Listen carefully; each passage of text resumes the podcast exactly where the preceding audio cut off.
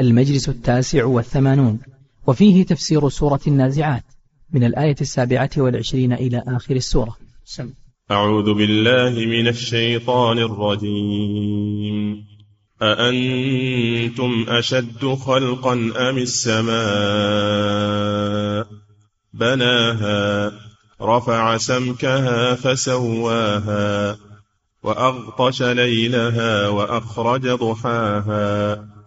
والأرض بعد ذلك دحاها أخرج منها ماءها ومرعاها والجبال أرساها. متاعا لكم ولأنعامكم.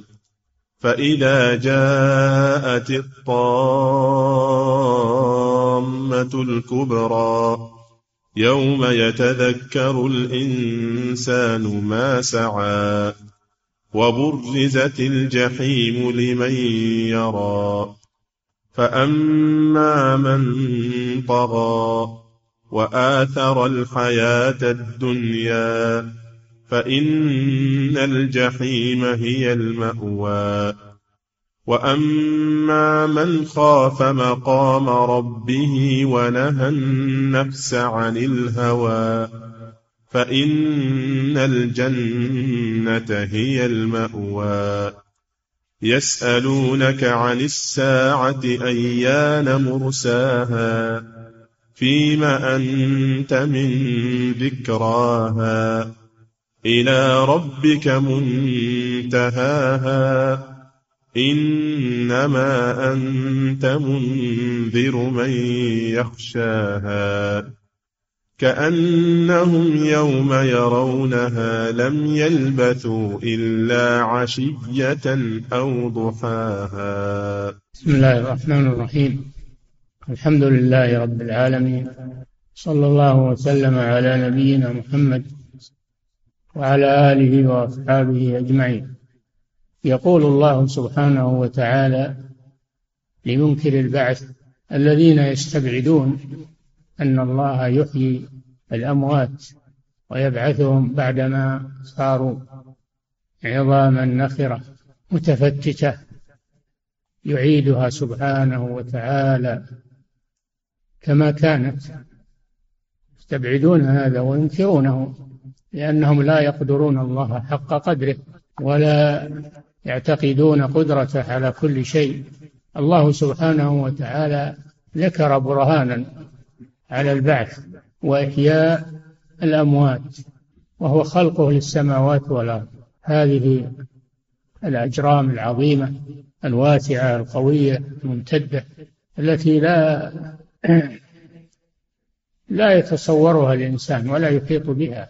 الذي خلقها على هذه الحال وعلى هذه العظمة والقوة الامتداد خلق الأرض ثم خلق السماء فوقها رفعها غير عمد وأجرى فيها الأفلاك كواكب النجوم التي ترونها الذي قدر على هذا قادر على إحياء الموتى من باب أولى لأن الذي قدر على الكبير قادر على ما دونه من باب أولى.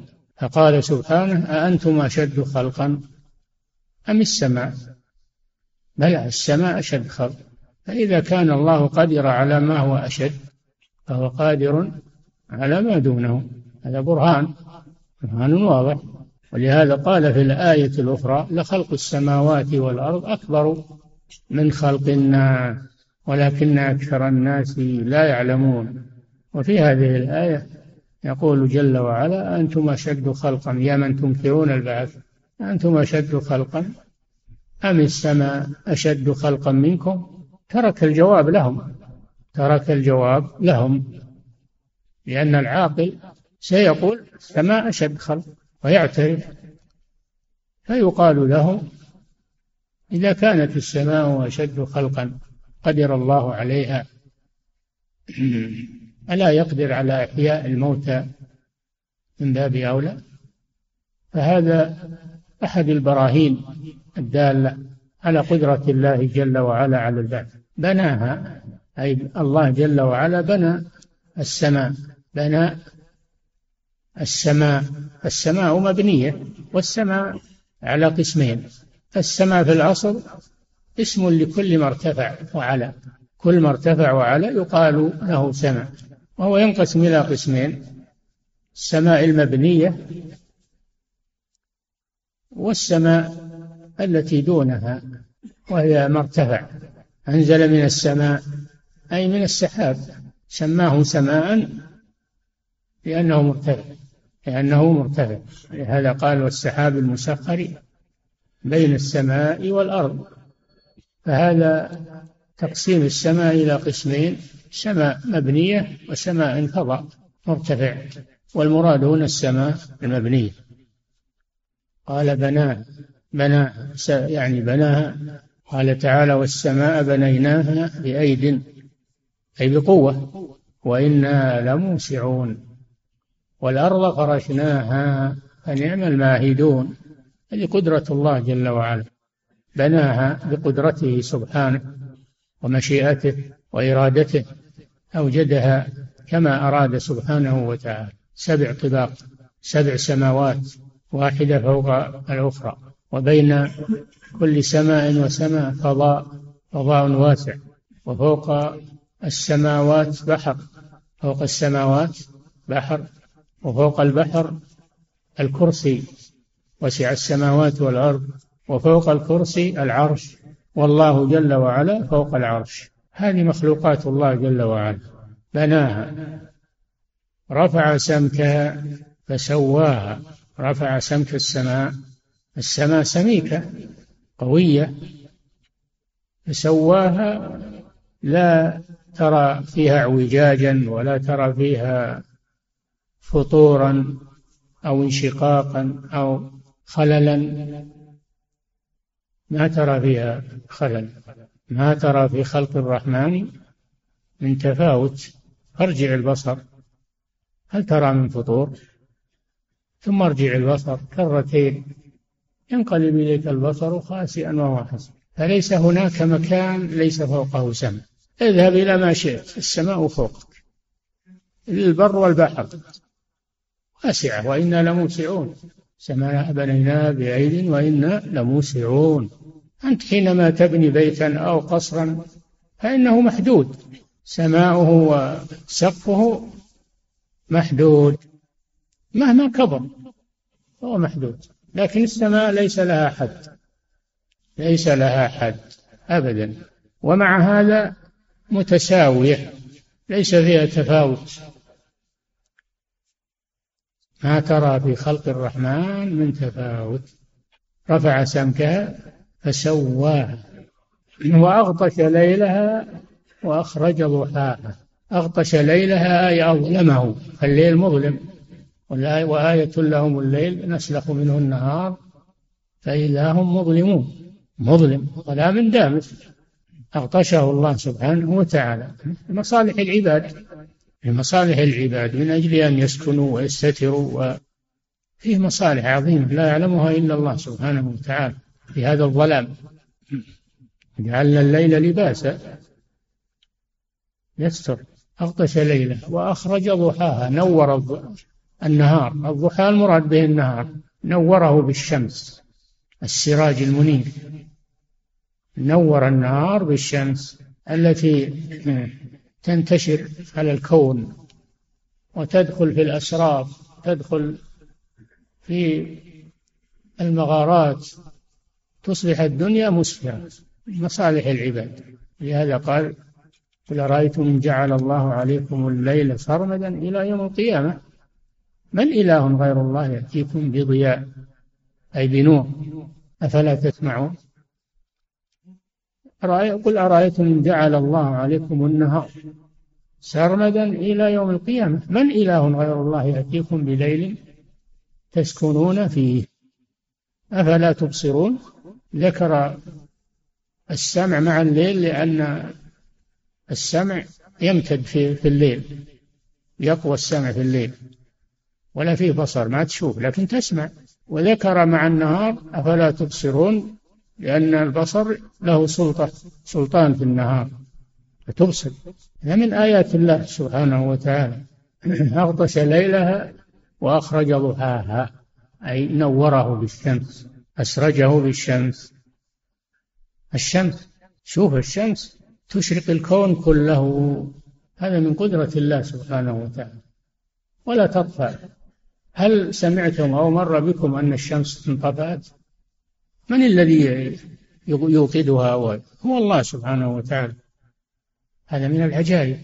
هذا من العجائب. فالقمر جعله الله نورا في الليل. وجعل الشمس سراجا فرق بين النور والسراج. أغطش ليلها وأخرج ضحاها. والأرض بعد ذلك أي مع ذلك دحاها. ما معنى دحاها؟ فسره بقوله أخرج منها ماءها ومرعاها.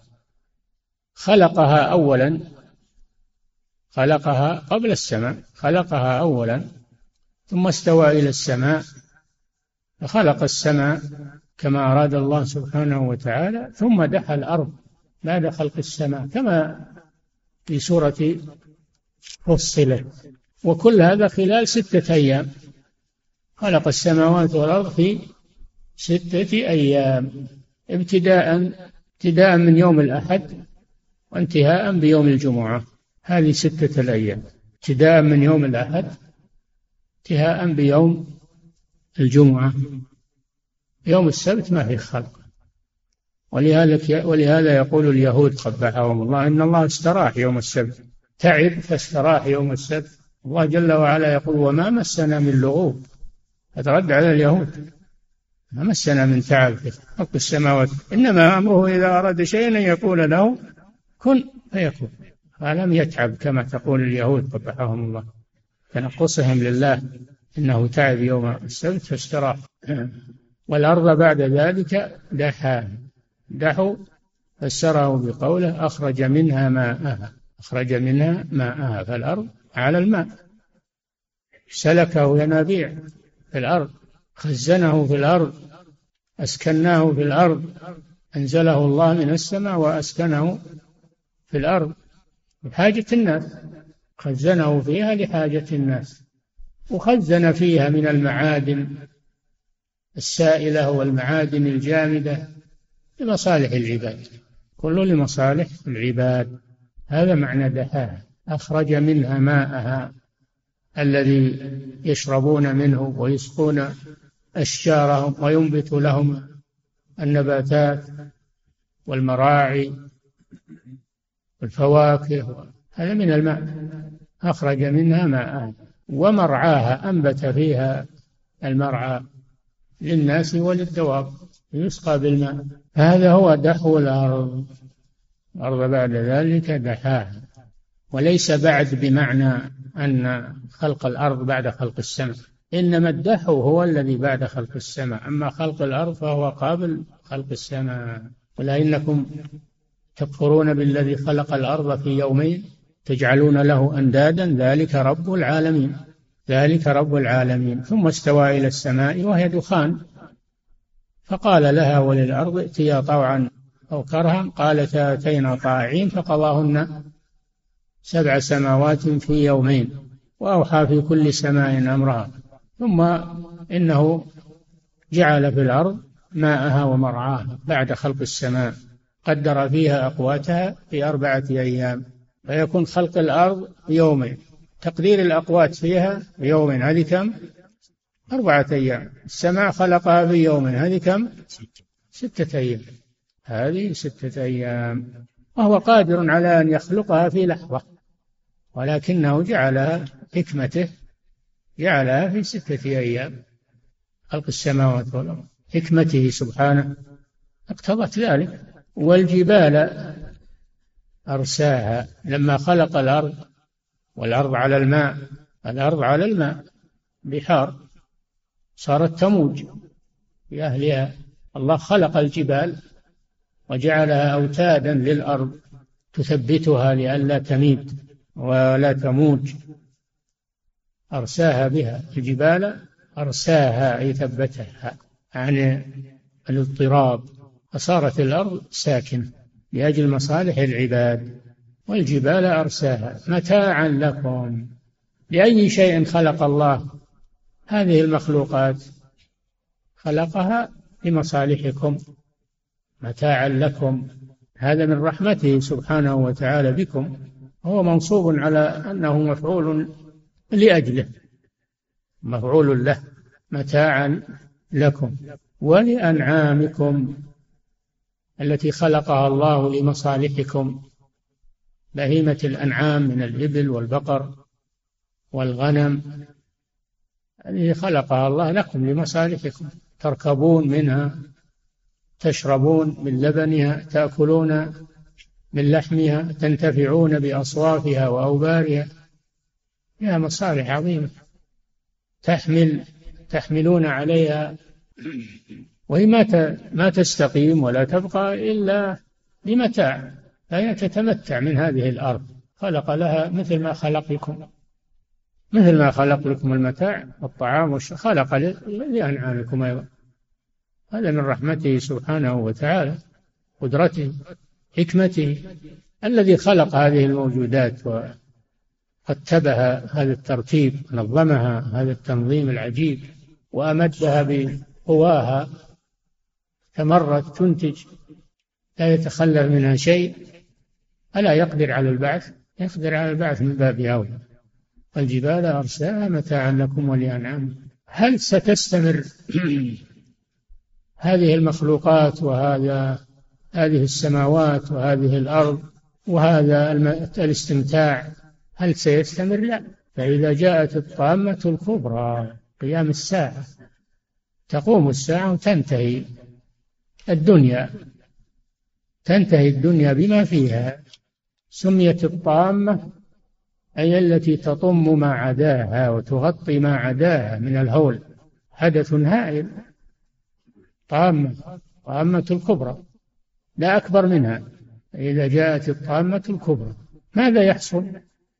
يوم يتذكر الإنسان ما سعى. هي يعني عشت بها الدنيا وكلت وشربت سرحت ومرحت وبس خلاص. لا. تذكر ما سعى يوم القيامة. إذا قامت الساعة تذكر وش سويت؟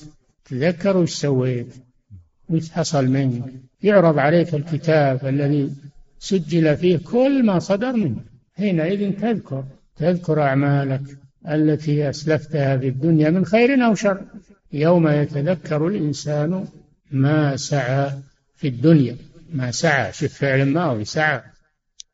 يعني في الدنيا ما هو براح وخلاص انتهى ونسي. لا. هو أمامك أنت قادم عليه. هو أمامك. أنت نسيته. تظن أنه راح ولا؟ هو أمامك.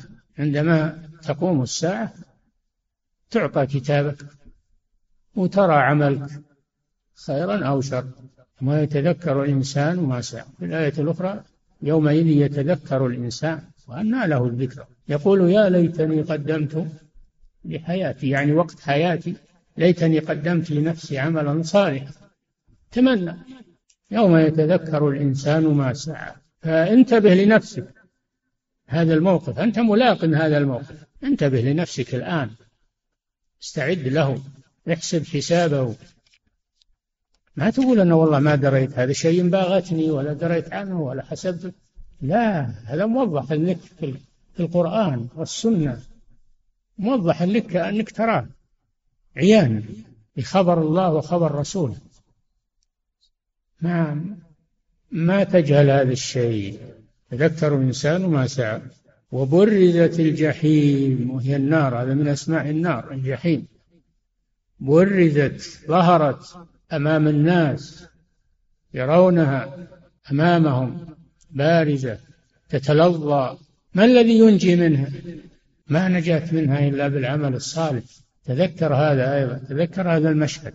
ورزت الجحيم لمن يرى. كانوا في الدنيا يكذبون بالبعث والنشور والجنة والنار. تبرز لهم يوم القيامة فيرونها عيانا وليس معهم ما ينجيهم منها. ورأى المجرمون النار فظنوا أنهم مواقعها ولم يجدوا عنها مصرفا. ظنوا يعني تيقنوا. ظنوا من الظن اللي هو. لا ظن تيقنوا الظن يأتي بمعنى اليقين. يأتي بمعنى اليقين. وهذا منه. فبردت الجحيم لمن يرى يرى بعينيه. أو شيء شيء خيال ولا شيء يمكن إنه ما هو ما هو صحيح لا يراها عيانا. ما يشك فيها. وردت الجحيم لمن يرى. ثم ينقسم الناس عند ذلك. عندما تبرز الجحيم ينقسم الناس إلى قسمين. فأما من طغى وآثر الحياة الدنيا فإن الجحيم هي المأوى. وأما من خاف مقام ربه ونهى النفس عن الهوى فإن الجنة هي المأوى. أما من طغى يعني في الدنيا طغى طغيان وهو الزيادة. الزيادة والتكبر على الله وعلى رسوله وعلى الناس طغى من الطغيان. فأما من طغى وآثر الحياة الدنيا انشغل بالدنيا ومتاعها أفنى حياته كلها في جمع الدنيا ونسي الآخرة ولم يقدم لها شيء. الدنيا راحت اللي تعب فيها راحت. والآخرة ما عمل لها شيء. ماذا يكون موقفه؟ خسر الدنيا والآخرة. ذلك هو الخسران المبين. هل يتعبوا أنفسهم في الدنيا وأفنوا أعمارهم وأيامهم وليلهم ونهارهم في الدنيا؟ في هذا الموقف ما يجدون شيئا. الدنيا راحت. والآخرة لم يعملوا لها شيئا فوقعوا في المهلكة والعياذ بالله. طغى وآثر الحياة الدنيا. وين يروح؟ فإن الجحيم هي المأوى هي المقر. بئس المأوى. ما لك غيره ما له غيره. هي المأوى ما له غيره. يأوي إليه لا يأوي إلى غار ولا إلى جبل ولا إلى ولا يفر إلى إلى نجاة. ما له مأوى غير النار والعياذ بالله. وبئس المأوى.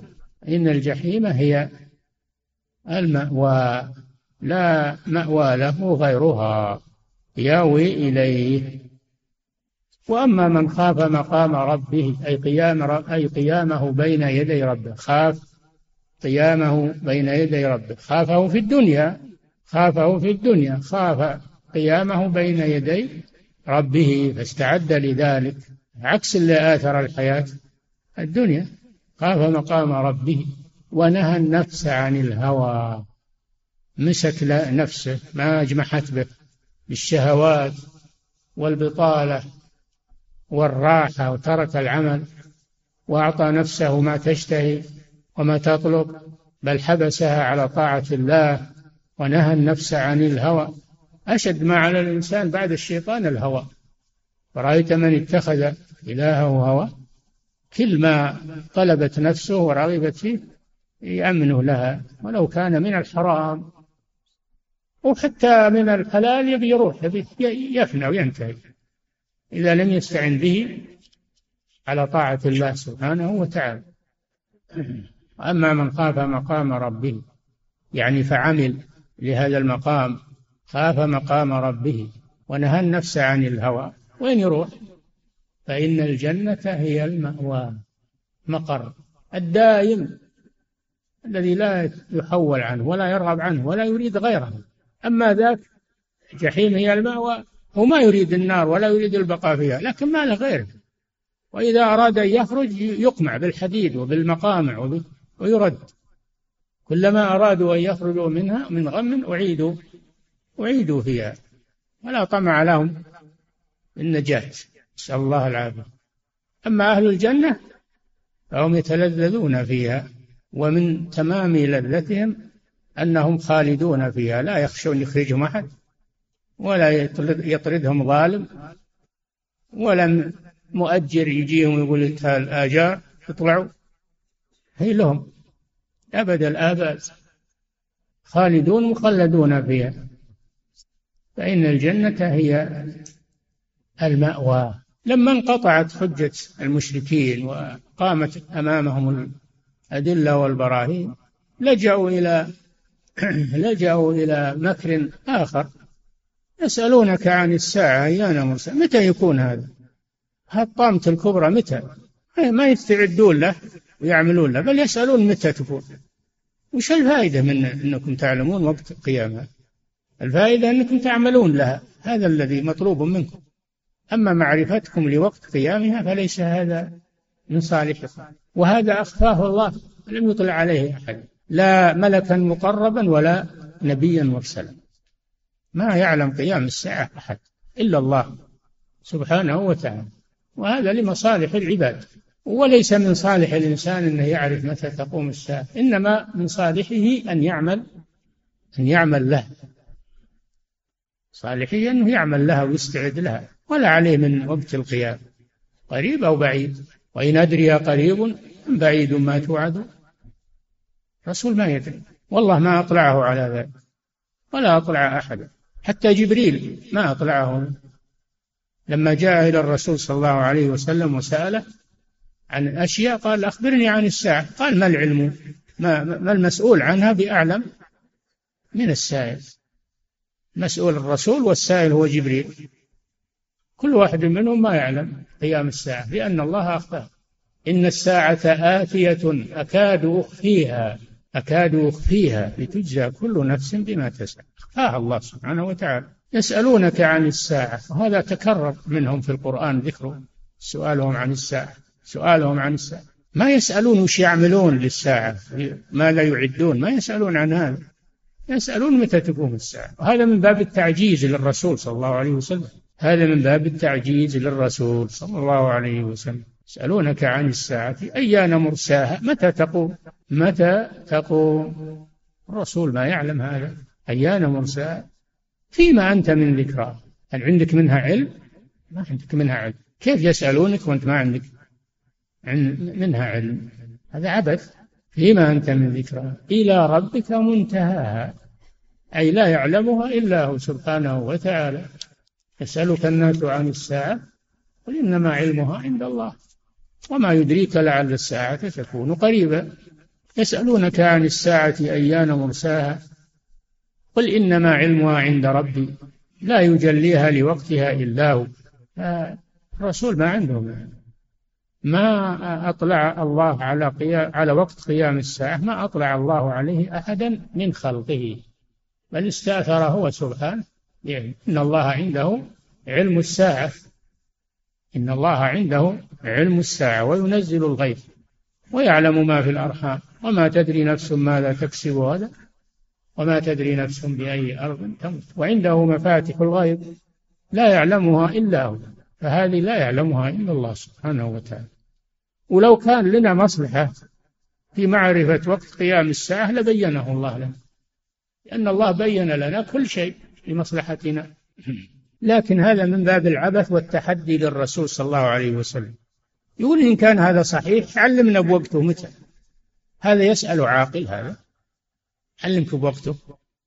ما أدري. لكن هو آتي وقادم على كل حال. أنت استعد. أنت لو يجيك واحد ويقول لك ترى واحد يتوعدك وتراه يبي يجي يلمك يبي يهجم عليك وأنت وش تقول له؟ تقول له متى يبي يجي؟ يقول ما أدري ما أدري متى يبي يجي لكنه يبي يجي يستعد. هم الله ما هم اللازم أنه يعلمك متى يجي. لكن يعلمك بما يلزمك للنجاة منه. هذا هو المطلوب. قل إنما علمها عند الله وما يدريك لعل الساعة تكون قريبا يسألونك عن الساعة أيان مرساها فيما أنت من ذكرى؟ إلى ربك منتهاها. وما دام إلى ربك منتهاها فلا يعلمها أحد. من الخلق. إلى ربك يسألونك عن الساعة أيان مرساها فيما أنت من ذكرى. إلى ربك منتهى. إنما أنت منذر من يخشى. هذه وظيفتك أن تنذر من يخشى قيام الساعة. تقول له تراه قادمة افطن احذر. احذر. يمكن يقول واحد والله أنا يمكن ما أعيش إلى ما قيام الساعة. أنا أموت قبل. يقال له هذه ساعة. موتك هو ساعة لأن هنا ساعة عامة للخلق وهنا ساعة خاصة بكل أحد فساعتك يوم تموت. أن تدري متى تموت؟ وما تدري نفس بأي أرض تموت. لو يجيك واحد يقول لك استعد قبل الموت تراك تبي تموت استعد. لا يجيك الموت وأنت تقول له متى بموت هذا معقول؟ تقول له متى بموت ما يصلح هذا. قال الله جل وعلا إنما أنت منذر من يخشى من يخاف يستعد لها. ثم بين سبحانه أنها إذا قامت كأنهم لم يلبثوا كأنهم يوم يرونها لم يلبثوا إلا عشية أو ضحاها العشية من الظهر إلى المساء والضحى من طلوع الفجر إلى ما الظهر. هذا هذا الضحى إذا رأوها ما كأنهم عاشوا ما كأنهم عاشوا إلا ضحى أو عشي. ينسون ما مر بهم إلا العمل الصالح فإنه يبقى. أما الوقت فهو راح وانطوى وصار كأنه ساعة كأنهم كأن لم يلبثوا إلا ساعة من النهار. ويوم نحشرهم كأن لم يلبثوا إلا ساعة من النهار. يتعارفون بينهم.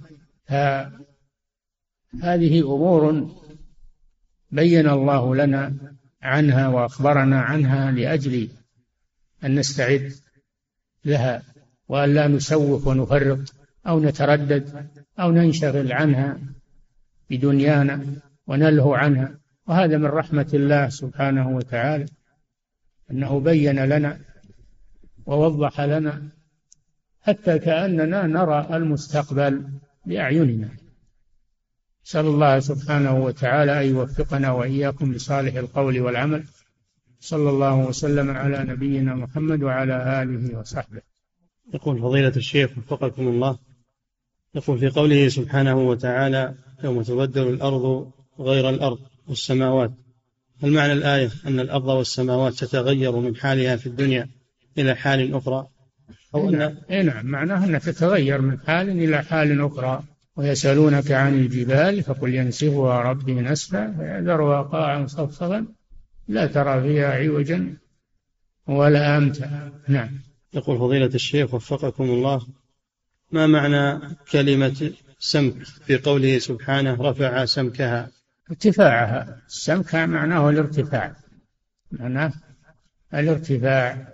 نعم. يقول فضيلة الشيخ وفقكم الله هل الذين يقولون بأنهم قد طلعوا إلى سطح القمر يكونون قد ذهبوا إلى السماء لأن الله قد قال وجعل فيها سراجا وقمرا منيرا؟ القمر ما هو في السماء القمر دون السماء في فلك. كل الكواكب في أفلاك تسبح في أفلاك.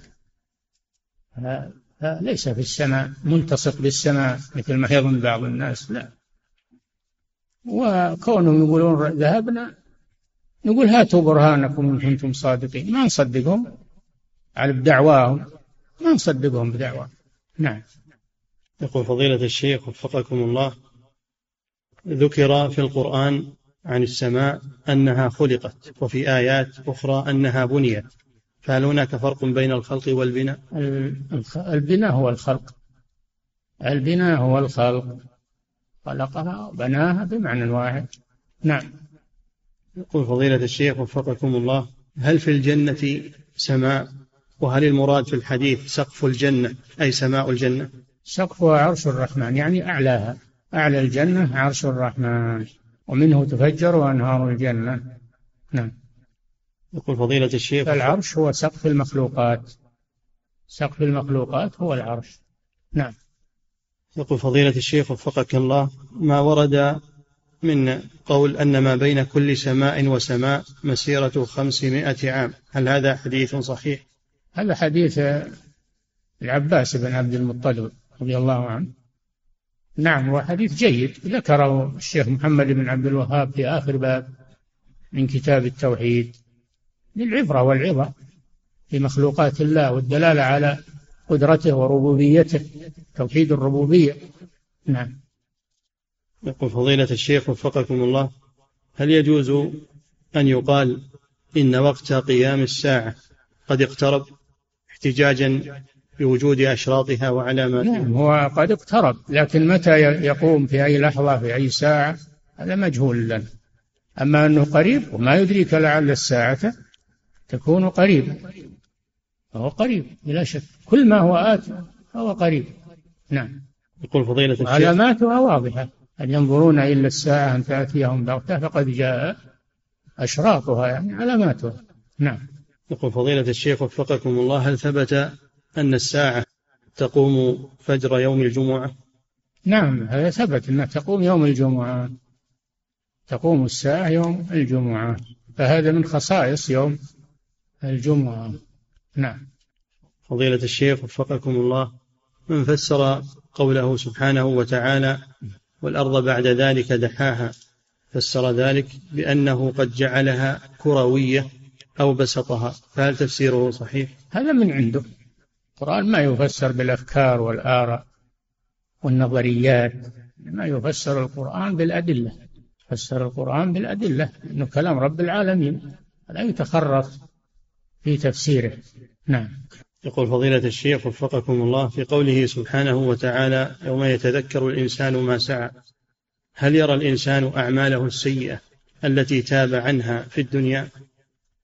يمكن نعم يمكن أن يريها الله. إياه لأجل أن يمن عليه يذكر بنعمته وعفوه عنه. ولهذا يقول يا ربي ألم تغفر؟ يقول الله فعلت يوم كذا وكذا فعلت يوم كذا وكذا من السيئات. فيقول يا ربي ألم تغفر ألم تغفر لي؟ فيقول بلى. من مغفرتي لك أدخلتك الجنة. فهو يذكره بهذا من باب إظهار المنة عليه. نعم. يقول فضيلة الشيخ وفقكم الله يذكر بعض العلماء في أشراط الساعة يذكرون حديثا الدنيا سبعة آلاف سنة. هل هذا حديث صحيح؟ وما حكم؟ هذا من التخرصات الخاطئة. لا يعلم قيام الساعة إلا الله ولكن عبث الإنسان الإنسان بعض الناس يعبث وهذا من عبث بعض الناس. نعم. تدعي علم شيء لم يحدده لم يحدده الله عز وجل؟ نعم.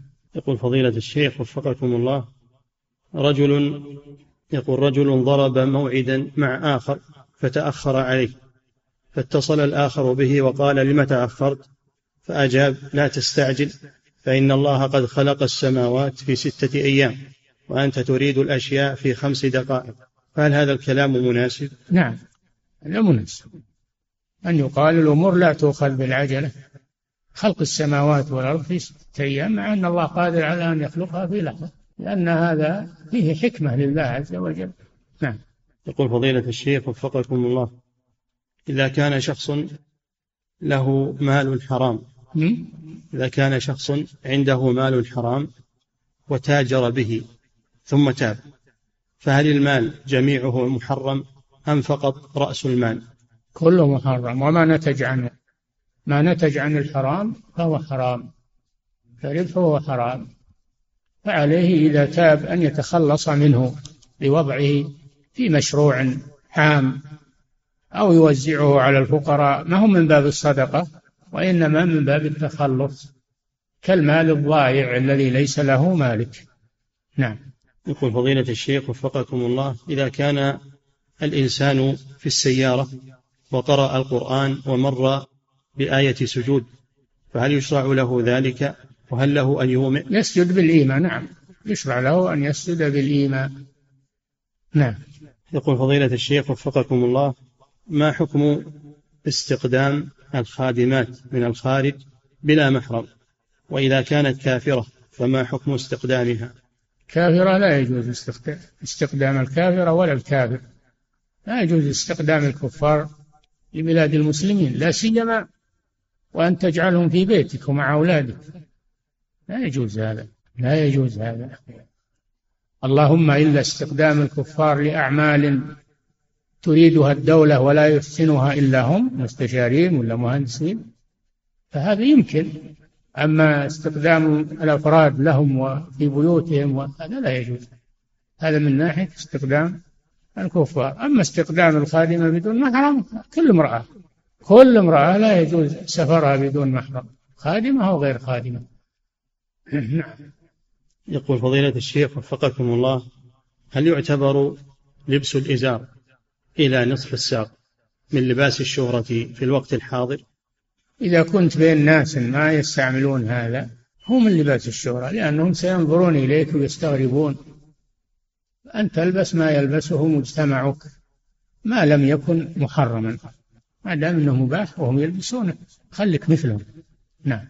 فضيلة الشيخ وفقكم الله يقول امرأة في الغرب نعم. امرأة تسكن في الغرب.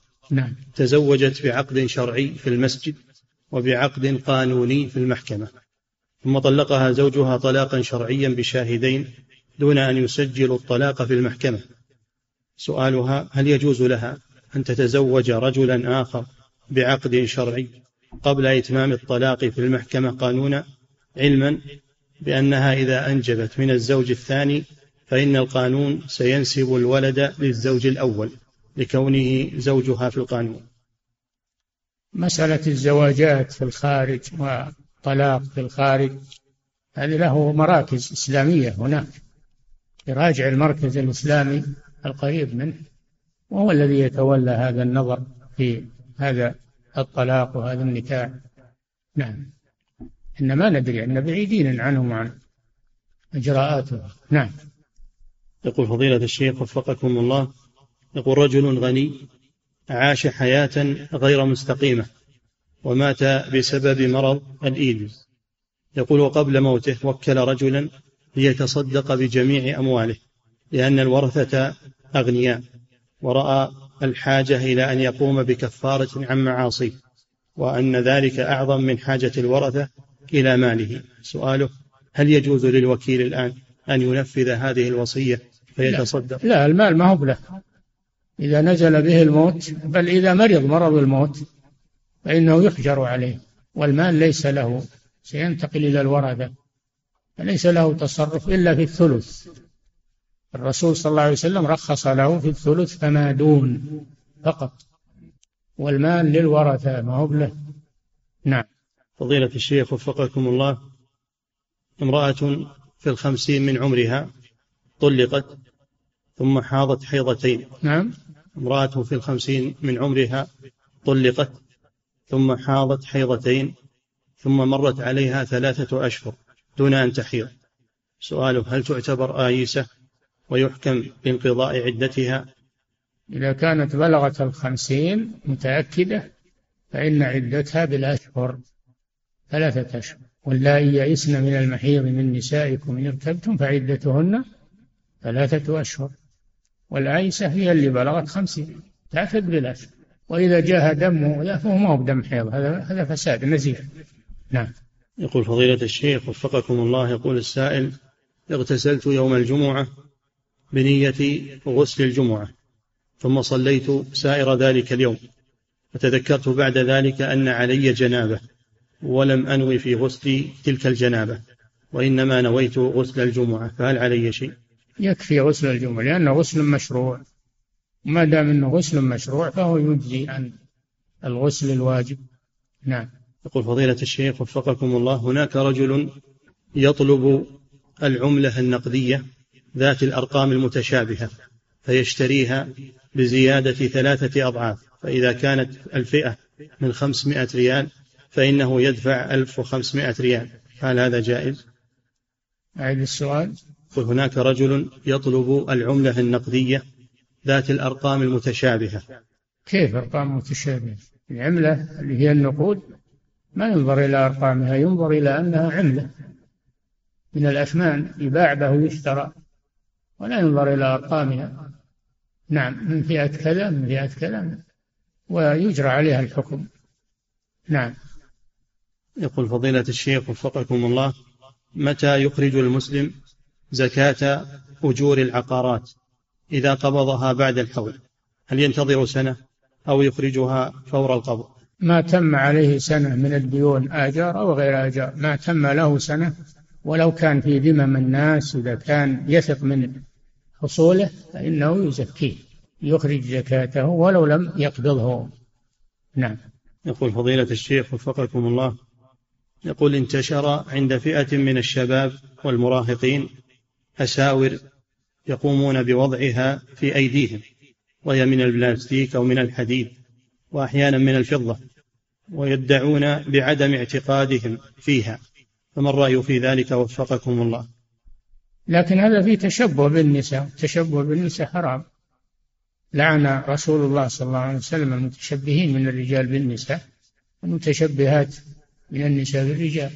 فإذا فلو لم يكن فيه اعتقاد فهو تشبه وهو حرام ولا يجوز لهم وهذا تأنث أيضا لبس السلاسل ولبس الأساور هذا من التأنث. ما يجوز للرجل أنه يتأنث ويلبس ملابس الأنثى. هذا إذا قلنا أن أنه ما هو يتشبه بالكفار لكن الظاهر أنهم الآن يتشبهون بالكفار. يلبسون السلاسل هذه والأساور لأن الكفار يلبسونها. فيكون هذا متشبها بالنساء ومتشبها بالكفار وهذا ملعون على فعله فلا يجوز هذا نعم. يقول فضيلة الشيخ وفقكم الله هل للمرأة أن تذبح أضحيتها بيدها؟ نعم يجوز. المرأة تذبح تزكي ما تجوز زكاة المرأة مثل زكاة الرجل. ما دامت مسلمة أو كتابية تحل زكاتها. نعم. يقول فضيلة الشيخ وفقكم الله متى يقال دعاء السفر؟ هل هو من حين مفارقة البنيان؟ يقوله إذا ركب ولو في بيته إذا ركب سيارته يسافر يقول دعاء السفر إذا ركب. وجعل لكم من الفلك والأنعام ما تركبون لتستووا على ظهوره ثم تذكروا نعمة ربكم إذا استويتم عليه.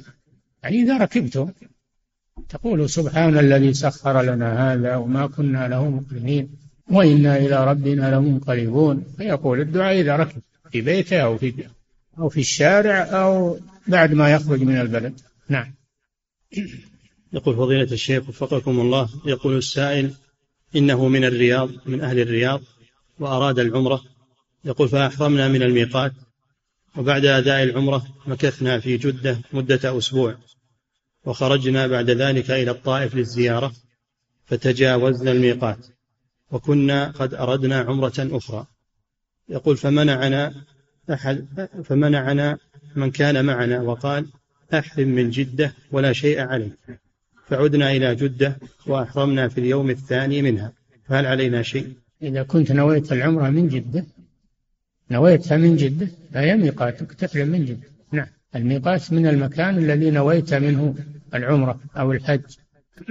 إذا كنت ما نويت العمرة هذه إلا من جدة تحرم من جدة. نعم. يقول فضيلة الشيخ وفقكم الله ما حكم الجلوس مستدبرا للمصحف؟ بحيث إذا كان قريبا منه فلا يجوز. إذا كان المصحف قريبا منه ترك خلف ظهره لا يجوز هذا. أما إذا كان بعيدا منه أو كان قريبا منه لكنه مرتفع مرفوع المصحف مرفوع هذا لا مانع. نعم. يقول فضيلة الشيخ وفقكم الله هل تجوز هل تجوز الهجرة من بلاد الكفر إلى بلاد كفر أخرى؟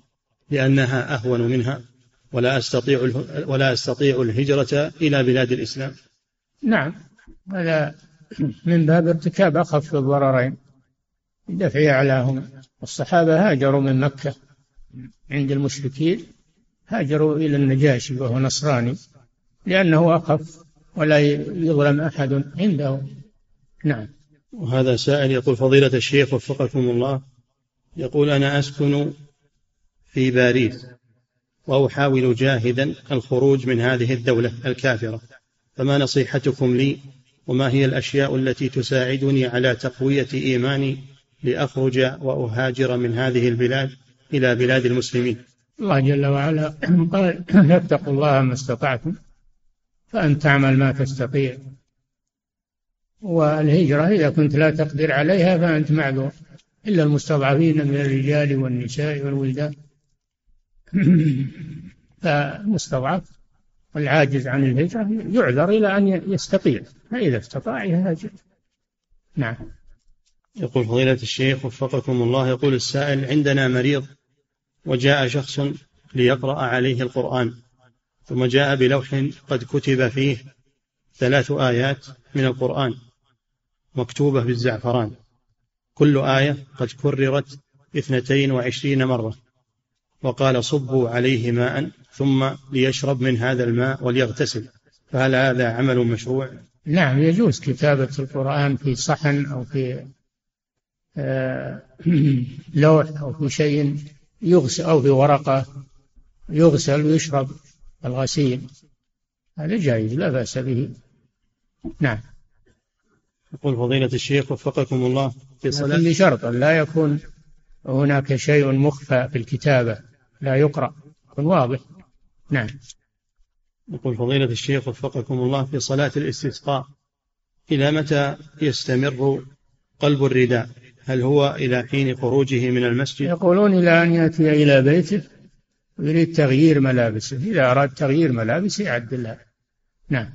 يقول فضيلة الشيخ وفقكم الله هل يجزئ قلب الغترة؟ يقول أو الشماغ في صلاة الاستسقاء أم لا بد من بشت أو فروة لتحقيق السنة. هو الأصل الرداء وكل ما يشبه الرداء مثل البشت مثل الشيء اللي طارحه على كتوفه هذا يشبه الرداء يقلبه.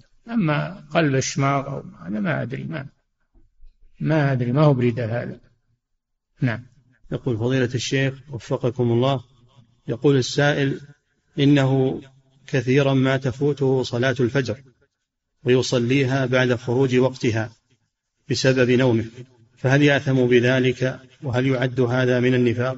إذا اعتاد هذا فلا يجوز له. أما لو صار بعض المرات ويريد القيام وعازم عليه لكن ثقل عليه النوم بعض الليالي من غير قصد هذا يعذر. أما إنسان يستمر على هذا هذا ما يجوز. ثم أيضا وين هو ينام؟ ما هو عند الناس ما هو عند أهله ما هو عند ما عنده ساعة ما عنده منبهات. نعم. يقول فضيلة الشيخ وفقكم الله يقول قد ثبت عن النبي صلى الله عليه وسلم أنه كان يصبغ بالصفرة والحمرة وثبت أيضا أنه لم يكن فيه أكثر من عشرين شيبة عليه الصلاة والسلام. فهل يؤخذ من هذا استحباب الصبغ حتى ولو لم يكن فيه شيء؟ لم يكن فيه شيب لا لكن إذا كان فيه شيب يصبغ ولو كان الشيب يسيرا. يصبغ الشيب. يصبغ الشيب. نعم. يقول فضيلة الشيخ وفقكم الله. يقول يظهر في بعض الأغنام في نحرها أو تحت أذنها يظهر ورم يحتوي على خراج وقيح. هل هذه الشاة التي يكون فيها هذا لا تصلح أضحية أو عقيقة؟ المريضة البين مرضها كما في الحديث لا تجزي. فإذا كان مرضها بين ويخل هذا باللحم فلا تجزي. نعم. يقول فضيلة الشيخ وفقكم الله. يقول السائل ورد في درس بلوغ المرام أن بداية الصيام ونهايته تكون مع جماعة المسلمين. سؤاله إذا كنت في دولة لا يصومون بناء على رؤية الهلال وإنما على الحساب الفلكي فماذا, فماذا أفعل؟ إن كنت ترى الهلال تعمل برؤيتك إذا كنت ما ترى الهلال تصوم مع المسلمين تفطر مع المسلمين. الحمد لله. اتقوا الله ما استطعت نعم. يقول فضيلة الشيخ وفقكم الله هل يجوز للشخص أن يتكلم في أثناء خطبة العيد؟ نعم لا بأس. خطبة العيد ما هي مثل خطبة الجمعة. ويجوز له ينصرف ولا يجلس. يجوز فيها سعة خطبة العيد وخطبة الاستسقاء فيها فيهما سعة نعم. يقول فضيلة الشيخ وفقكم الله هل يجوز تقديم خطبة الاستسقاء على صلاة الاستسقاء؟ وهل هذا من السنة؟ ليس هذا من السنة. السنة أن صلاة الاستسقاء مثل صلاة العيد تماما. صلاة العيد تكون قبل الخطبة فصلاة الاستسقاء تأخذ حكمها. وش الداعي يوم يقدم صلاة يوم يقدم الخطبة على الاستسقاء وش الداعي؟ بس يبي يخالف الناس أو يبي علشان يقال إنه عالم وفاهم يا أخي يا أخوان اتركوا هذه الأمور. نعم. يقول فضيلة الشيخ وفقكم الله هل من عليه قضاء يوم من شهر رمضان ويريد أن يصوم اليوم العاشر من هذا الشهر وينوي به صيام القضاء وصيام عاشوراء؟ فهل يجزئه ذلك وهل في ذلك شيء؟ هذه نية مشتركة ما تصلح. ينوي القضاء. ينوي القضاء وإذا صادف يوم عاشوراء يكون صائما للقضاء ولعله يؤجر إن شاء الله على وجود الصيام في هذا اليوم وإن كان أنه ناوي عن القضاء. أما أنه يجعل نية مشتركة هذا ما يصلح. نعم. يقول فضيلة الشيخ وفقكم الله يقول السائل والدي مريض بمرض السرطان. عافانا الله وإياكم. ومع بداية المرض يقول أعطاني حرية التصرف بأمواله وفي إدارة البيت ومصاريفه فهل لي أن أخرج من ماله صدقة عنه؟ أول شيء الولاية هذه لازم من المحكمة. لازم تروح أنت وياه للمحكمة والقاضي إذا صدر صك بولايتك فلا مانع. أما أنك تصير وكيلا بدون صك من المحكمة لا ما يصلح هذا. نعم. يقول فضيلة الشيخ وفقكم الله. يقول السائل أمي كبيرة في السن ولا تستطيع أن تقوم بأداء مناسك الحج فهل لي أن أحج نيابة عنها أم لا بد أن تؤدي الحج بنفسها علما بأنها لا تستطيع ركوب الباص ولا تمشي إلا لمسافة قصيرة جدا فهي مريضة بداء السكري. إذا كانت حجة للفرض فلا فلا داعي إلى النيابة عنها في نافل آه ما له داعي. ما إذا كانت لم تحج الفرض فإنها إن كان يمكن حجها محمولة فإنه يجب عليها. أما إذا كانت ما تستطيع الحمل مثل الذي لا يستطيع الثبات على الراحلة كما في الحديث ما يستطيع الحمل فتحج عنها بالنيابة. توكلك وتحج عنها. نعم. يقول فضيلة الشيخ وفقكم الله. في الوضوء ما حكم من غسل يده اليسرى قبل يده اليمنى؟ هل يجزئه ذلك؟ يجزي لكنه خلاف السنة السنة هو الأفضل أن يبدأ بالميامن هذا هو السنة. نعم. يقول فضيلة الشيخ وفقكم الله في زماننا هذا طرق السفر مليئة بالسيارات فهل يعتبر المسافر والراكب وحده يعد شيطانا؟ ما لا ما يعد الشيطان لأن هذا مثل الشارع مثل اللي يمشي في الشارع. الناس معك يمشون يلازونك ويمشون معك رايحين. أنت في شارع ما ولا تخاف يعني خطر مثل المنفرد اللي ما عنده أحد. نعم. يقول فضيلة الشيخ وفقكم الله عروض التجارة. هذولا اللي يمشون حولك في حكم الرفقة. نعم. يقول فضيلة الشيخ وفقكم الله عروض التجارة يشترط فيها الحول وبلوغ النصاب. فما هو نصاب عروض التجارة وفقكم الله؟ النصاب في القيمة قيمتها ما هو فيها هي قيمتها. إذا بلغت قيمتها نصابا فأكثر تزكى. إن كان قيمتها دون النصاب فلا زكاة فيها نعم. يقول فضيلة الشيخ وفقكم الله في الجلسة بين خطبتي الجمعة ماذا يقول المستمع في هذه الجلسة للإمام؟ يدعو ربه ويستغفر يدعو ربه بما تيسر ويستغفر. نعم. انتهى. الله